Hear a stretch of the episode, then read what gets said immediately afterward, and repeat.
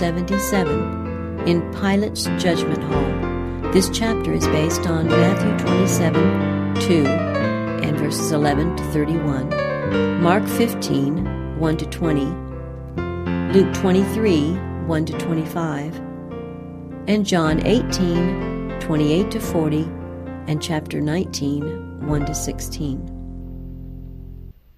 In the judgment hall of Pilate, the Roman governor, Christ stands bound as a prisoner. About him are the guard of soldiers, and the hall is fast filling with spectators. Just outside the entrance are the judges of the Sanhedrin, priests, rulers, elders, and the mob. After condemning Jesus, the council of the Sanhedrin had come to Pilate to have the sentence confirmed and executed. But these Jewish officials would not enter the Roman judgment hall. According to their ceremonial law, they would be defiled thereby, and thus prevented from taking part in the feast of the Passover.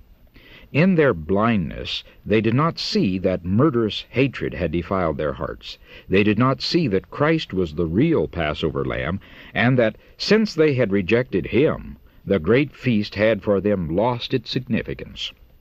When the Savior was brought into the judgment hall, Pilate looked upon him with no friendly eyes. The Roman governor had been called from his bedchamber in haste, and he determined to do his work as quickly as possible. He was prepared to deal with the prisoner with magisterial severity. Assuming his severest expression, he turned to see what kind of man he had come to examine, that he had been called from his repose at so early an hour. He knew that it must be someone whom the Jewish authorities were anxious to have tried and punished with haste. Pilate looked at the men who had Jesus in charge, and then his gaze rested searchingly on Jesus. He had had to deal with all kinds of criminals, but never before had a man bearing the marks of such goodness and nobility been brought before him. On his face he saw no sign of guilt, no expression of fear, no boldness or defiance. He saw a man of calm and dignified bearing, whose countenance bore not the marks of a criminal, but the signature of heaven. Christ's appearance made a favorable impression upon Pilate. His better nature was roused. He had heard of Jesus and his works. His wife had told him something of the wonderful deeds performed by the Galilean prophet, who cured the sick and raised the dead. Now this revived as a dream in Pilate's mind. He recalled rumors that he had heard from several sources. He resolved to demand of the Jews their charges against the prisoner. Who is this man, and wherefore have ye brought him? he said. What accusation bring ye against him?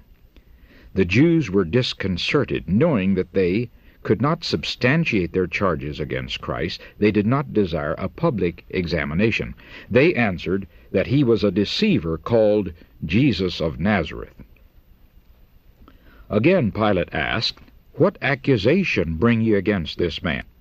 The priests did not answer his question, but in words that showed their irritation they said, If he were not a malefactor, we would not have delivered him up to thee.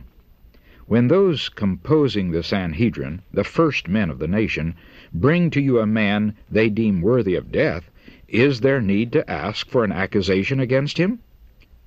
They hoped to impress Pilate with a sense of their importance, and thus lead him to accede to their request without going through many preliminaries.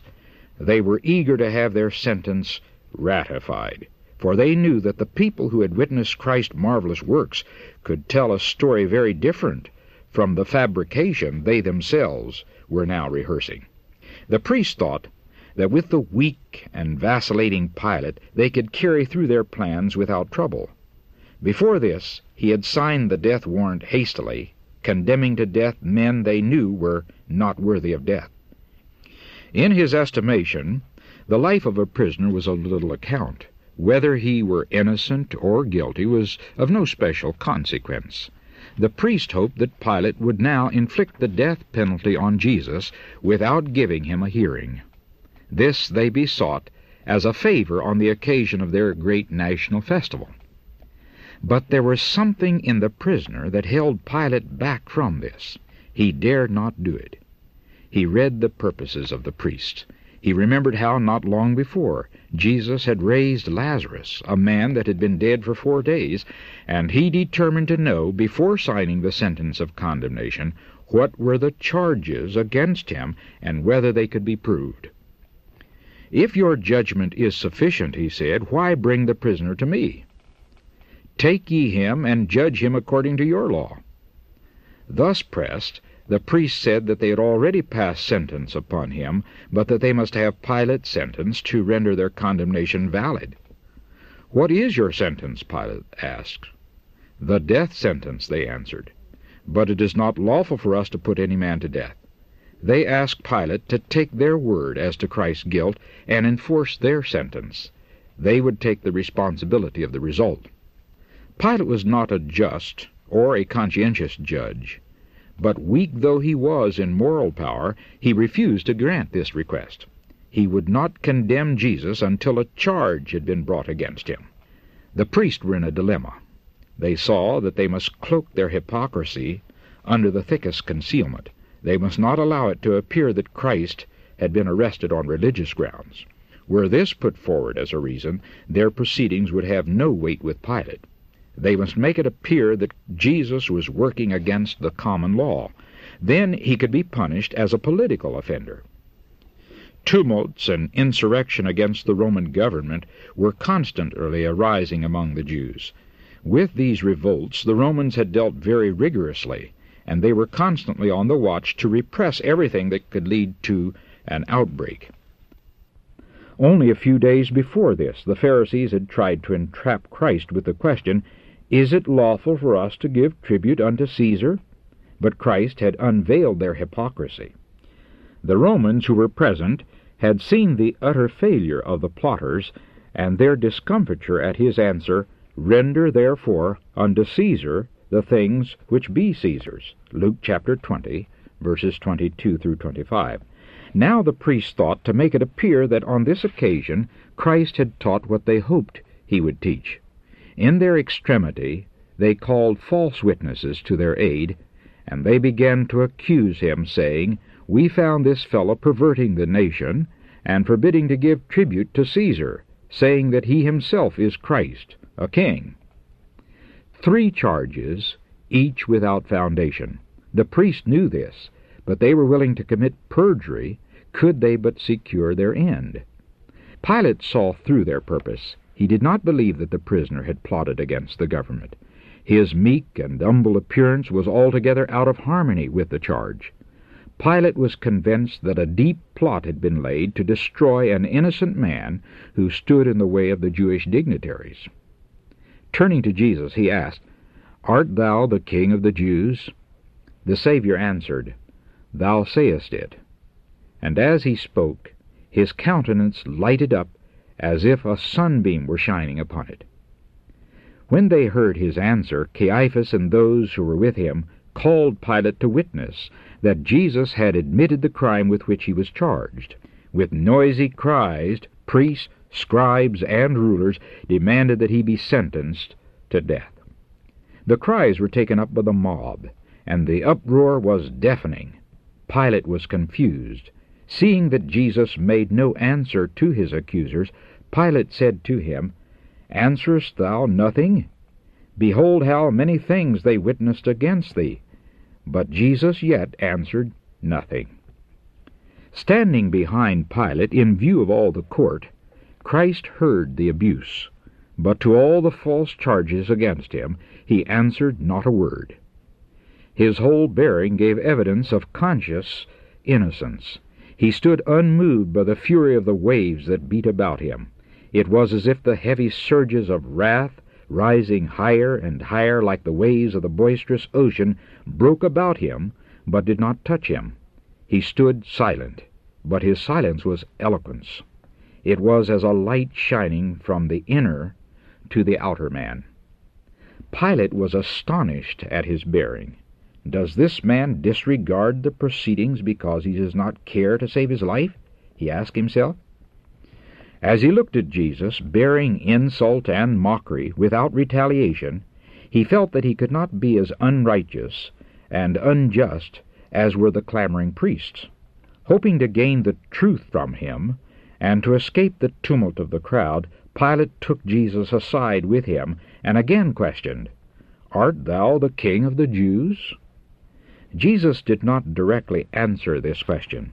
He knew that the Holy Spirit was striving with Pilate, and he gave him opportunity to acknowledge his conviction. Sayest thou this thing of thyself, he asked, or did others tell it thee of me? That is, was it the accusations of the priest or a desire to receive light from Christ that prompted Pilate's question? Pilate understood Christ's meaning, but pride arose in his heart. He would not acknowledge the conviction that pressed upon him. Am I a Jew? he said. Thine own nation and the chief priests have delivered thee unto me. What hast thou done? Pilate's golden opportunity had passed. Yet Jesus did not leave him without further light. While he did not directly answer Pilate's question, he plainly stated his own mission. He gave Pilate to understand that he was not seeking an earthly throne. My kingdom is not of this world, he said. If my kingdom were of this world, then would my servants fight that I should not be delivered to the Jews. But now is my kingdom not from hence. Pilate therefore said unto him, Art thou a king then? Jesus answered, Thou sayest that I am a king. To this end was I born, and for this cause came I into the world, that I should bear witness unto the truth. Every one that is of the truth heareth my voice. Christ affirmed that his word was in itself a key which would unlock the mystery to those who were prepared to receive it. It had a self commending power, and this was the secret of the spread of his kingdom of truth. He desired Pilate to understand that only by receiving and appropriating truth could his ruined nature be reconstructed. Pilate had a desire to know the truth. His mind was confused. He eagerly grasped the words of the Savior, and his heart was stirred with a great longing to know what it really was, and how he could obtain it. What is truth? he inquired. But he did not wait for an answer. The tumult outside recalled him to the interest of the hour, for the priests were clamorous for immediate action. Going out to the Jews, he declared emphatically, I find in him no fault at all. These words from a heathen judge were a scathing rebuke to the perfidy and falsehood of the rulers of Israel who were accusing the Savior. As the priests and elders heard this from Pilate, their disappointment and rage knew no bounds. They had long plotted and waited for this opportunity. As they saw the prospect of the release of Jesus, they seemed ready to tear him to pieces. They loudly denounced Pilate and threatened him with the censure of the Roman government. They accused him of refusing to condemn Jesus, who, they affirmed, had set himself up against Caesar. Angry voices were now heard declaring that the seditious influence of Jesus was well known throughout the country. The priests said, He stirreth up the people, teaching throughout all Jewry, beginning from Galilee to this place. Pilate at this time had no thought of condemning Jesus. He knew that the Jews had accused him through hatred and prejudice. He knew what his duty was. Justice demanded that Christ should be immediately released.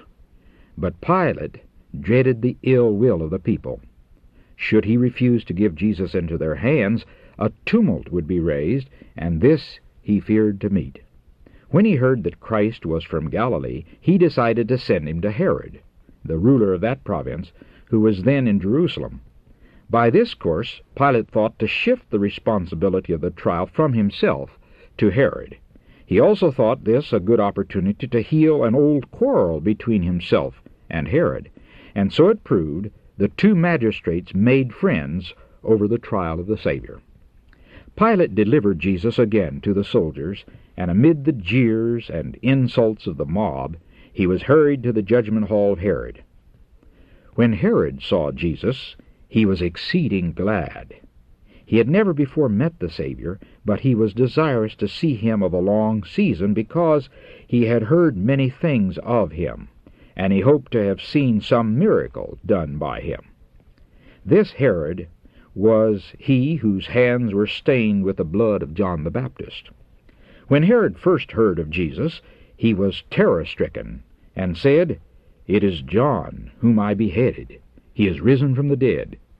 Therefore mighty works do show forth themselves in him. Mark chapter 6 verse 16 and Matthew chapter 14 verse 2. Yet Herod desired to see Jesus.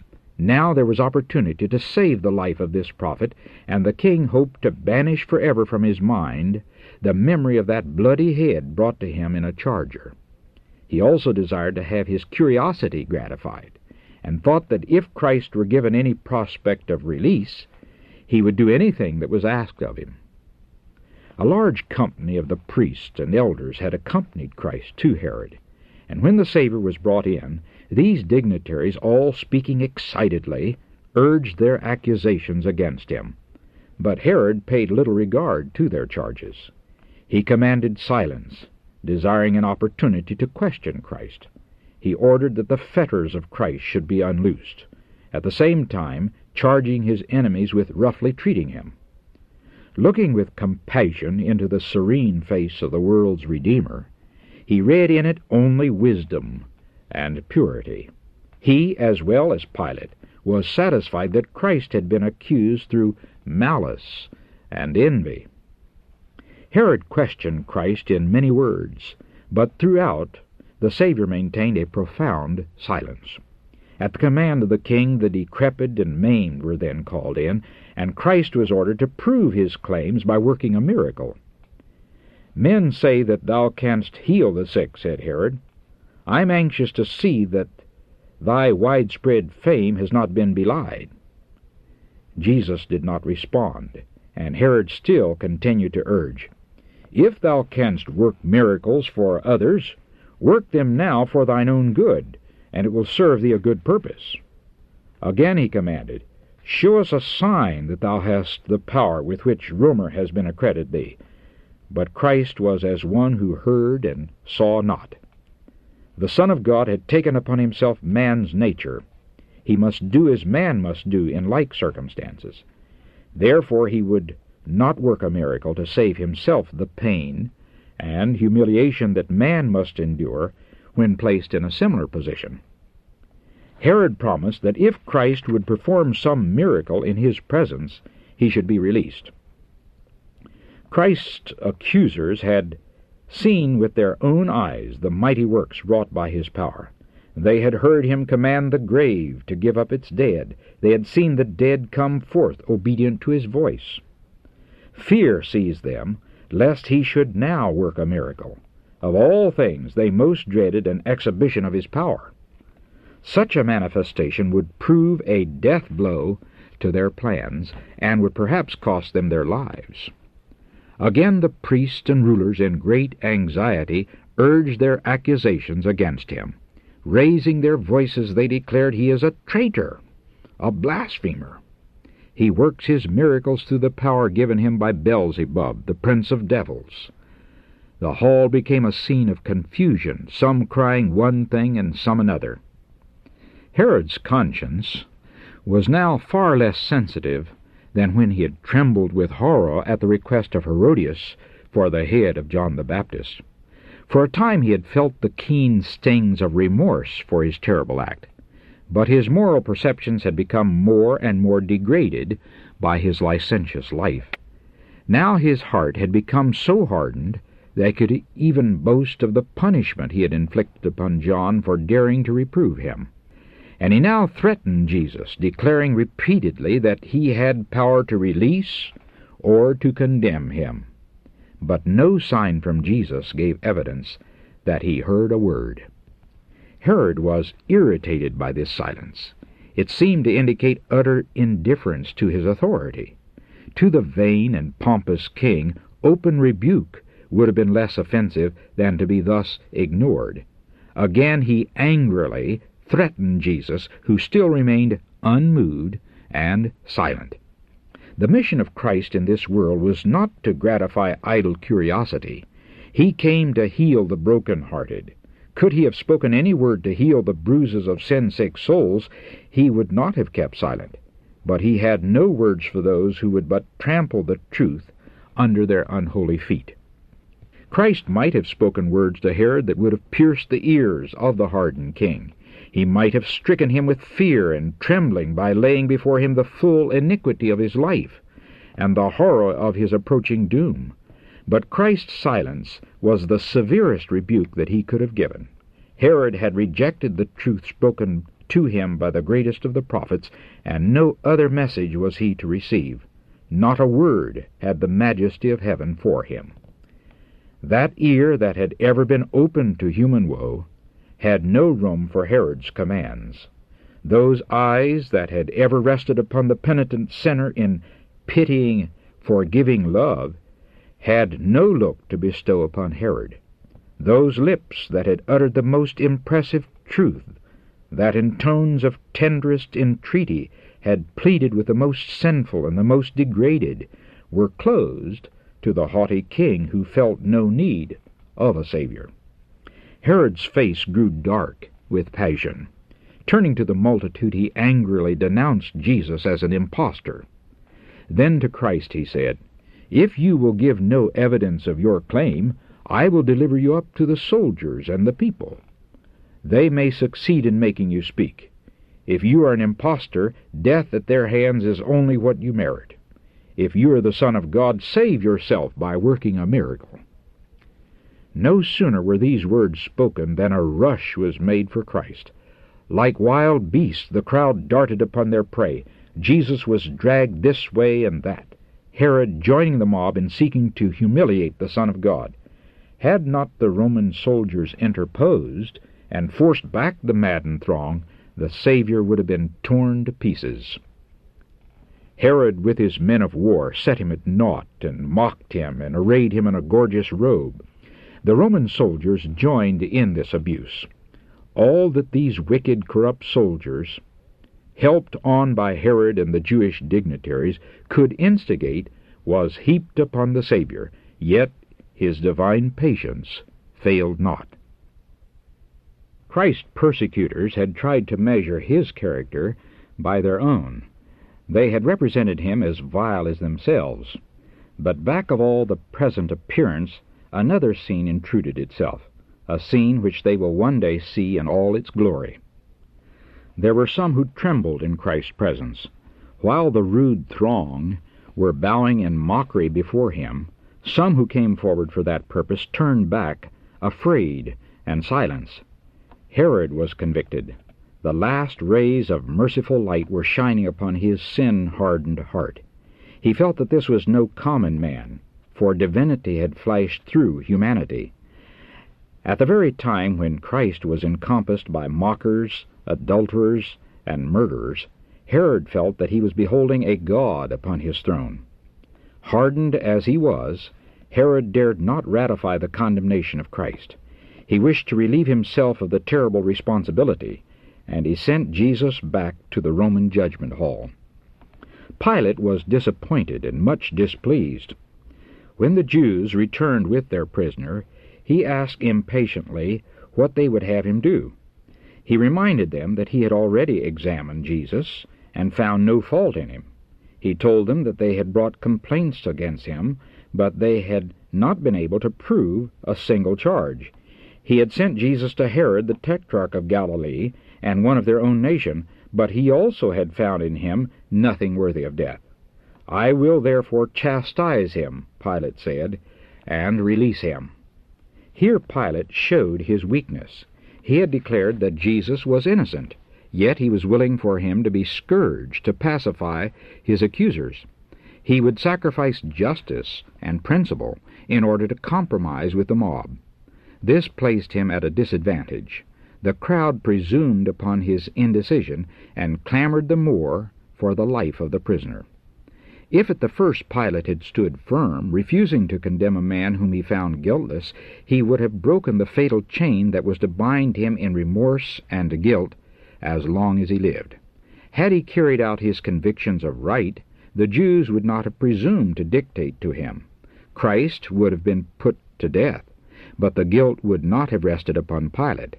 But Pilate had taken step after step in the violation of his conscience. He had excused himself from judging with justice and equity, and he now found himself almost helpless in the hands of the priests and rulers. His wavering and indecision proved his ruin. Even now, Pilate was not left to act blindly. A message from God warned him from the deed he was about to commit. In answer to Christ's prayer, the wife of Pilate had been visited by an angel from heaven, and in a dream she had beheld the Savior and conversed with him. Pilate's wife was not a Jew, but as she looked upon Jesus in her dream, she had no doubt of his character or mission. She knew him to be the Prince of God. She saw him on trial in the judgment hall. She saw the hands tightly bound as the hands of a criminal. She saw Herod and his soldiers doing their dreadful work. She heard the priests and rulers, filled with envy and malice, madly accusing. She heard the words, We have a law, and by our law he ought to die. She saw Pilate give Jesus to the scourging after he had declared, I find no fault in him. She heard the condemnation pronounced by Pilate, and saw him give Christ up to his murderers. She saw the cross uplifted on Calvary. She saw the earth wrapped in darkness, and heard the mysterious cry, It is finished. Still another scene met her gaze. She saw Christ seated upon the great white cloud, while the earth reeled in space, and his murderers fled from the presence of his glory. With a cry of horror she awoke, and at once wrote to Pilate words of warning. While Pilate was hesitating as to what he should do, a messenger pressed through the crowd and handed him the letter from his wife, which he read. Have thou nothing to do with that just man, for I have suffered many things this day in a dream because of him. Pilate's face grew pale. He was confused by his own conflicting emotions. But while he had been delaying to act, the priests and rulers were still further inflaming the minds of the people. Pilate was forced to action. He now bethought himself of a custom which might serve to secure Christ's release. It was customary at this feast to release some one prisoner whom the people might choose. This custom was of pagan invention. There was not a shadow of justice in it, but it was greatly prized by the Jews. The Roman authorities at this time held a prisoner named Barabbas, who was under sentence of death. This man had claimed to be the Messiah. He claimed authority to establish a different order of things, to set the world right. Under satanic delusion, he claimed that whatever he could obtain by theft and robbery was his own. He had done wonderful things through satanic agencies. He had gained a following among the people and he had excited sedition against the Roman government. Under cover of religious enthusiasm, he was a hardened and desperate villain, bent on rebellion and cruelty. By giving the people a choice between this man and the innocent Savior, Pilate thought to arouse them to a sense of justice. He hoped to gain their sympathy for Jesus in opposition to the priests and rulers. So turning to the crowd, he said with great earnestness, Whom will ye that I release unto you? Barabbas or Jesus, which is called Christ? Like the bellowing of wild beasts came the answer of the mob, Release unto us Barabbas. Louder and louder swelled the cry, Barabbas, Barabbas. Thinking that the people had not understood his question, Pilate asked, Will ye that I release unto you the King of the Jews? But they cried out again, Away with this man, release unto us Barabbas. What shall I do then with Jesus, which is called Christ? Pilate asked. Again the surging multitude roared like demons. Demons themselves, in human form, were in the crowd, and what could be expected but the answer, Let him be crucified. Pilate was troubled. He had not thought it would come to that. He shrank from delivering an innocent man to the most ignominious and cruel death that could be inflicted. After the roar of voices had ceased, he turned to the people, saying, Why? What evil hath he done? But the case had gone too far for argument. It was not evidence of Christ's innocence that they wanted, but his condemnation. Still Pilate endeavored to save him. He said unto them the third time, Why, what evil hath he done? I have found no cause of death in him. I will therefore chastise him and let him go. But the very mention of his release stirred the people to a tenfold frenzy. Crucify him! Crucify him! they cried. Louder and louder swelled the storm that Pilate's indecision had called forth. Jesus was taken, faint with weariness and covered with wounds, and scourged in the sight of the multitude. And the soldiers led him away into the hall called Praetorium, and they called together the whole band, and they clothed him with purple, and platted a crown of thorns, and put it about his head, and began to salute him, Hail, King of the Jews! And they did spit upon him, and bowing their knees worshipped him. Occasionally some wicked hand snatched the reed that had been placed in his hand and struck the crown upon his brow, forcing the thorns into his temples and sending the blood trickling down his face and beard. Wonder, O heavens, and be astonished, O earth! Behold the oppressor and the oppressed. A maddened throng enclose the Savior of the world. Mocking and jeering are mingled with the coarse oaths of blasphemy. His lowly birth and humble life are commented upon by the unfeeling mob. His claim to be the Son of God is ridiculed, and the vulgar jest and insulting sneer are passed from lip to lip. Satan led the cruel mob in its abuse of the Savior. It was his purpose to provoke him to retaliation if possible, or to drive him to perform a miracle to release himself, and thus break up the plan of salvation. One stain upon his human life, one failure of his humanity to endure the terrible test, and the Lamb of God would have been an imperfect offering, and the redemption of man a failure. But he who by a command could bring the heavenly host to his aid, he who could have driven that mob in terror from his sight by the flashing forth of his divine majesty, submitted with perfect calmness to the coarsest insult and outrage. Christ's enemies had demanded a miracle as evidence of his divinity. They had evidence far greater than any they had sought. As their cruelty degraded his tortures below humanity into the likeness of Satan, so did his meekness and patience exalt Jesus above humanity and prove his kinship to God. His abasement was the pledge of his exaltation. The blood drops of agony that from his wounded temple flowed down his face and beard were the pledge of his anointing with the oil of gladness, Hebrews chapter 1 verse 9, as our great high priest. Satan's rage was great as he saw that all the abuse inflicted upon the Savior had not forced the least murmur from his lips. Although he had taken upon him the nature of man, he was sustained by a godlike fortitude, and departed in no particular from the will of his Father. When Pilate gave Jesus up to be scourged and mocked, he thought to excite the pity of the multitude. He hoped they would decide that this was sufficient punishment. Even the malice of the priests, he thought, would now be satisfied. But with keen perception the Jews saw the weakness of thus punishing a man who had been declared innocent. They knew that Pilate was trying to save the life of the prisoner, and they were determined that Jesus should not be released.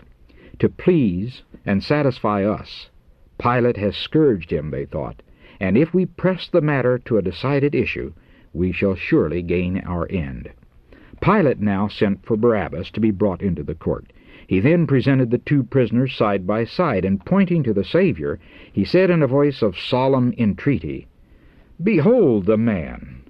I bring him forth to you that you may know that I find no fault in him.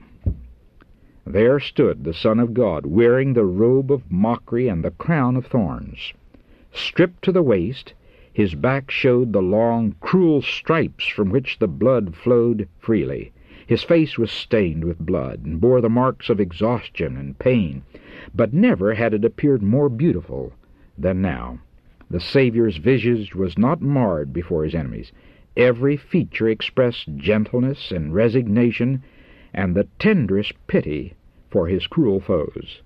In his manner there was no cowardly weakness, but the strength and dignity of long suffering. In striking contrast was the prisoner at his side. Every line of the countenance of Barabbas proclaimed him the hardened ruffian that he was. The contrast spoke to every beholder. Some of the spectators were weeping. As they looked upon Jesus, their hearts were full of sympathy.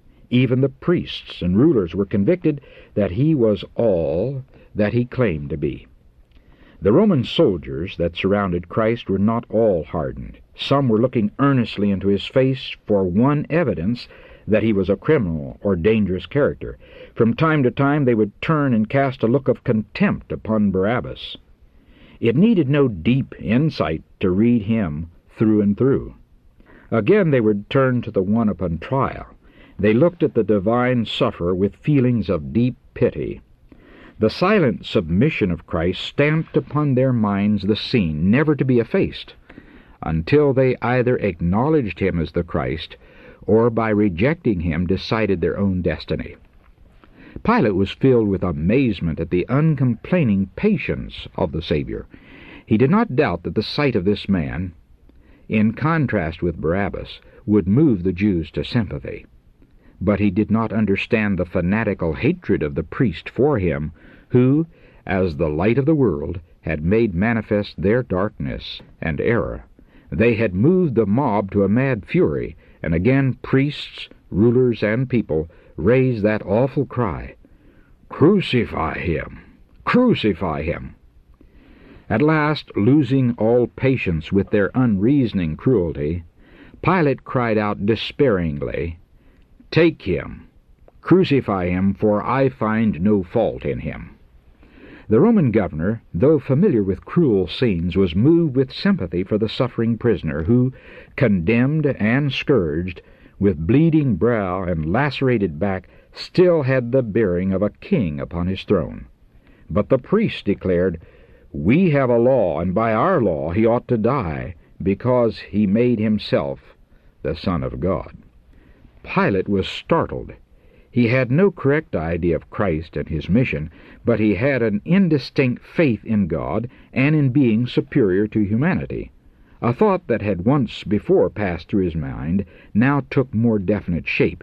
He questioned whether it might not be a divine being that stood before him, clad in the purple robe of mockery and crowned with thorns. Again he went into the judgment hall and said to Jesus, Whence art thou? But Jesus gave him no answer. The Savior had spoken freely to Pilate, explaining his own mission as a witness to the truth. Pilate had disregarded the light. He had abused the high office of judge by yielding his principles and authority to the demands of the mob. Jesus had no further light for him. Vexed at his silence, Pilate said haughtily, Speakest thou not unto me? Knowest thou not that I have power to crucify thee, and have power to release thee? Jesus answered, Thou couldst have no power at all against me, except it were given thee from above. Therefore he that delivered me unto thee hath the greater sin. Thus the pitying Savior, in the midst of his intense suffering and grief, excused as far as possible the act of the Roman governor, who gave him up to be crucified. What a scene was this to hand down to the world for all time! What a light it sheds upon the character of him who is the judge of all the earth! He that delivereth me unto thee, said Jesus, hath the greater sin.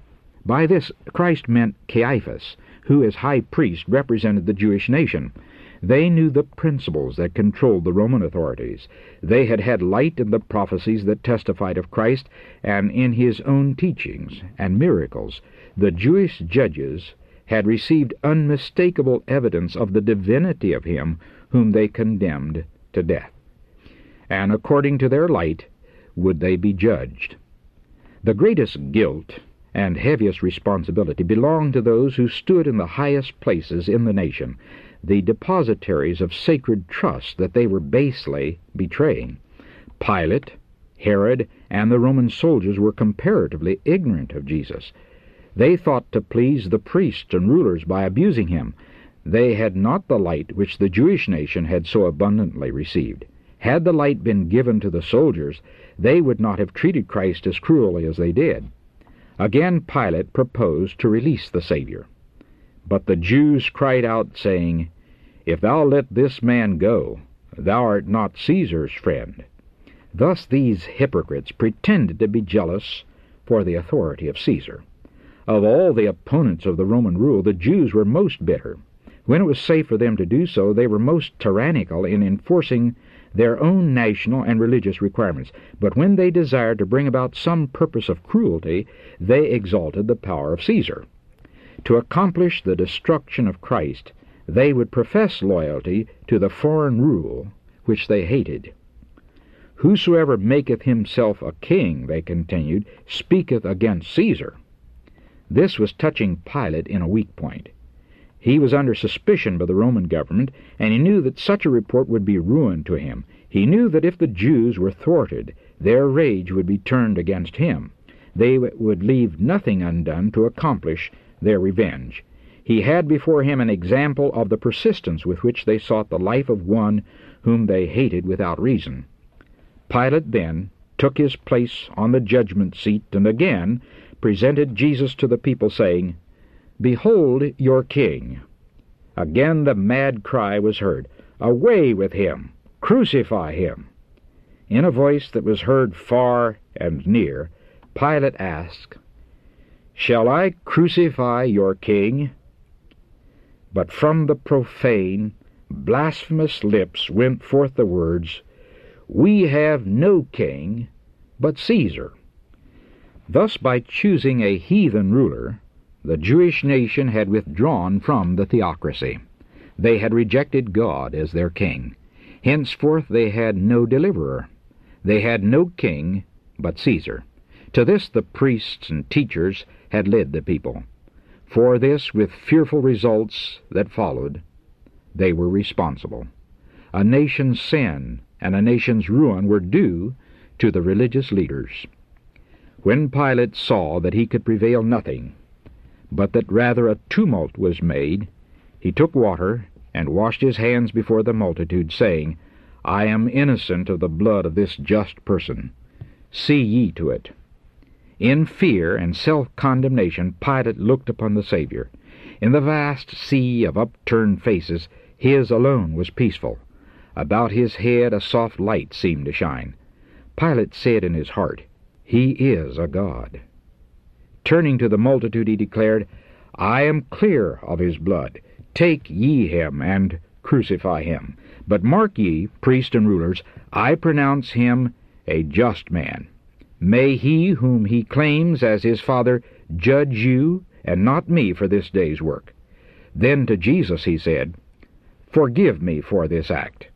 I cannot save you, and when he had again scourged Jesus, he delivered him to be crucified.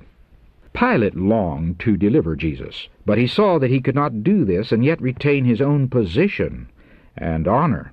Rather than lose his worldly power, he chose to sacrifice an innocent life. How many, to escape loss or suffering, in like manner sacrifice principle? Conscience and duty point one way, and self-interest points another. The current sets strongly in the wrong direction, and he who compromises with evil is swept away in the thick darkness of guilt. Pilate yielded to the demands of the mob. Rather than risk losing his position, he delivered Jesus up to be crucified. But in spite of his precautions, the very thing he dreaded afterward came upon him. His honors were stripped from him, he was cast down from his high office, and, stung by remorse and wounded pride, not long after the crucifixion, he ended his own life. So all who compromise with sin will gain only sorrow and ruin. There is a way which seemeth right unto a man, but the end thereof are the ways of death. Proverbs chapter 14, verse 12. When Pilate declared himself innocent of the blood of Christ, Caiaphas answered defiantly, His blood be on us and on our children. The awful words were taken up by the priests and rulers and echoed by the crowd in an inhuman roar of voices. The whole multitude answered and said, His blood be on us and on our children. The people of Israel had made their choice. Pointing to Jesus, they had said, Not this man, but Barabbas. Barabbas, the robber and murderer, was the representative of Satan. Christ was the representative of God. Christ had been rejected. Barabbas had been chosen. Barabbas they were to have. In making this choice, they accepted him who from the beginning was a liar and a murderer. Satan was their leader. As a nation, they would act out his dictation. His works they would do. His rule they must endure. That people who chose Barabbas in the place of Christ were to feel the cruelty of Barabbas as long as time should last. Looking upon the smitten Lamb of God, the Jews had cried, His blood be on us and on our children. That awful cry ascended to the throne of God. That sentence, pronounced upon themselves, was written in heaven. That prayer was heard. The blood of the Son of God was upon their children and their children's children a perpetual curse. Terribly was it realized in the destruction of Jerusalem. Terribly has it been manifested in the condition of the Jewish nation for eighteen hundred years. A branch severed from the vine, a dead, fruitless branch, to be gathered up and burned. From land to land throughout the world, and from century to century, dead dead in trespasses and sins. Terribly will that prayer be fulfilled in the great judgment day. When Christ shall come to earth again, not as a prisoner surrounded by a rabble will men see him, they will see him then as heaven's king. Christ will come in his glory, in the glory of his Father, and the glory of the holy angels. Ten thousand times ten thousand and thousands of thousands of angels, the beautiful and triumphant sons of God, possessing surpassing loveliness and glory, will escort him on his way. Then shall he sit upon the throne of his glory, and before him shall be gathered all nations. Then every eye shall see him, and they also that pierced him. In the place of a crown of thorns, he will wear a crown of glory, a crown within a crown. In place of that old purple kingly robe, he will be clothed in raiment of whitest white, so as no fuller on earth can white them. Mark chapter 9, verse 3. And on his vesture and on his thigh a name will be written King of Kings and Lord of Lords. Revelation chapter 19, verse 16. Those who mocked and smote him will be there. The priests and rulers will behold again the scene in the judgment hall. Every circumstance will appear before them as if written in letters of fire. Then those who prayed, His blood be on us and on our children, will receive the answer to their prayer. Then the whole world will know and understand. They will realize who and what they, poor, feeble, finite beings, have been warring against. In awful agony and horror, they will cry to the mountains and rocks, Fall on us, and hide us from the face of him that sitteth on the throne, and from the wrath of the Lamb. For the great day of his wrath is come, and who shall be able to stand? Revelation chapter 6, verses 16 and 17.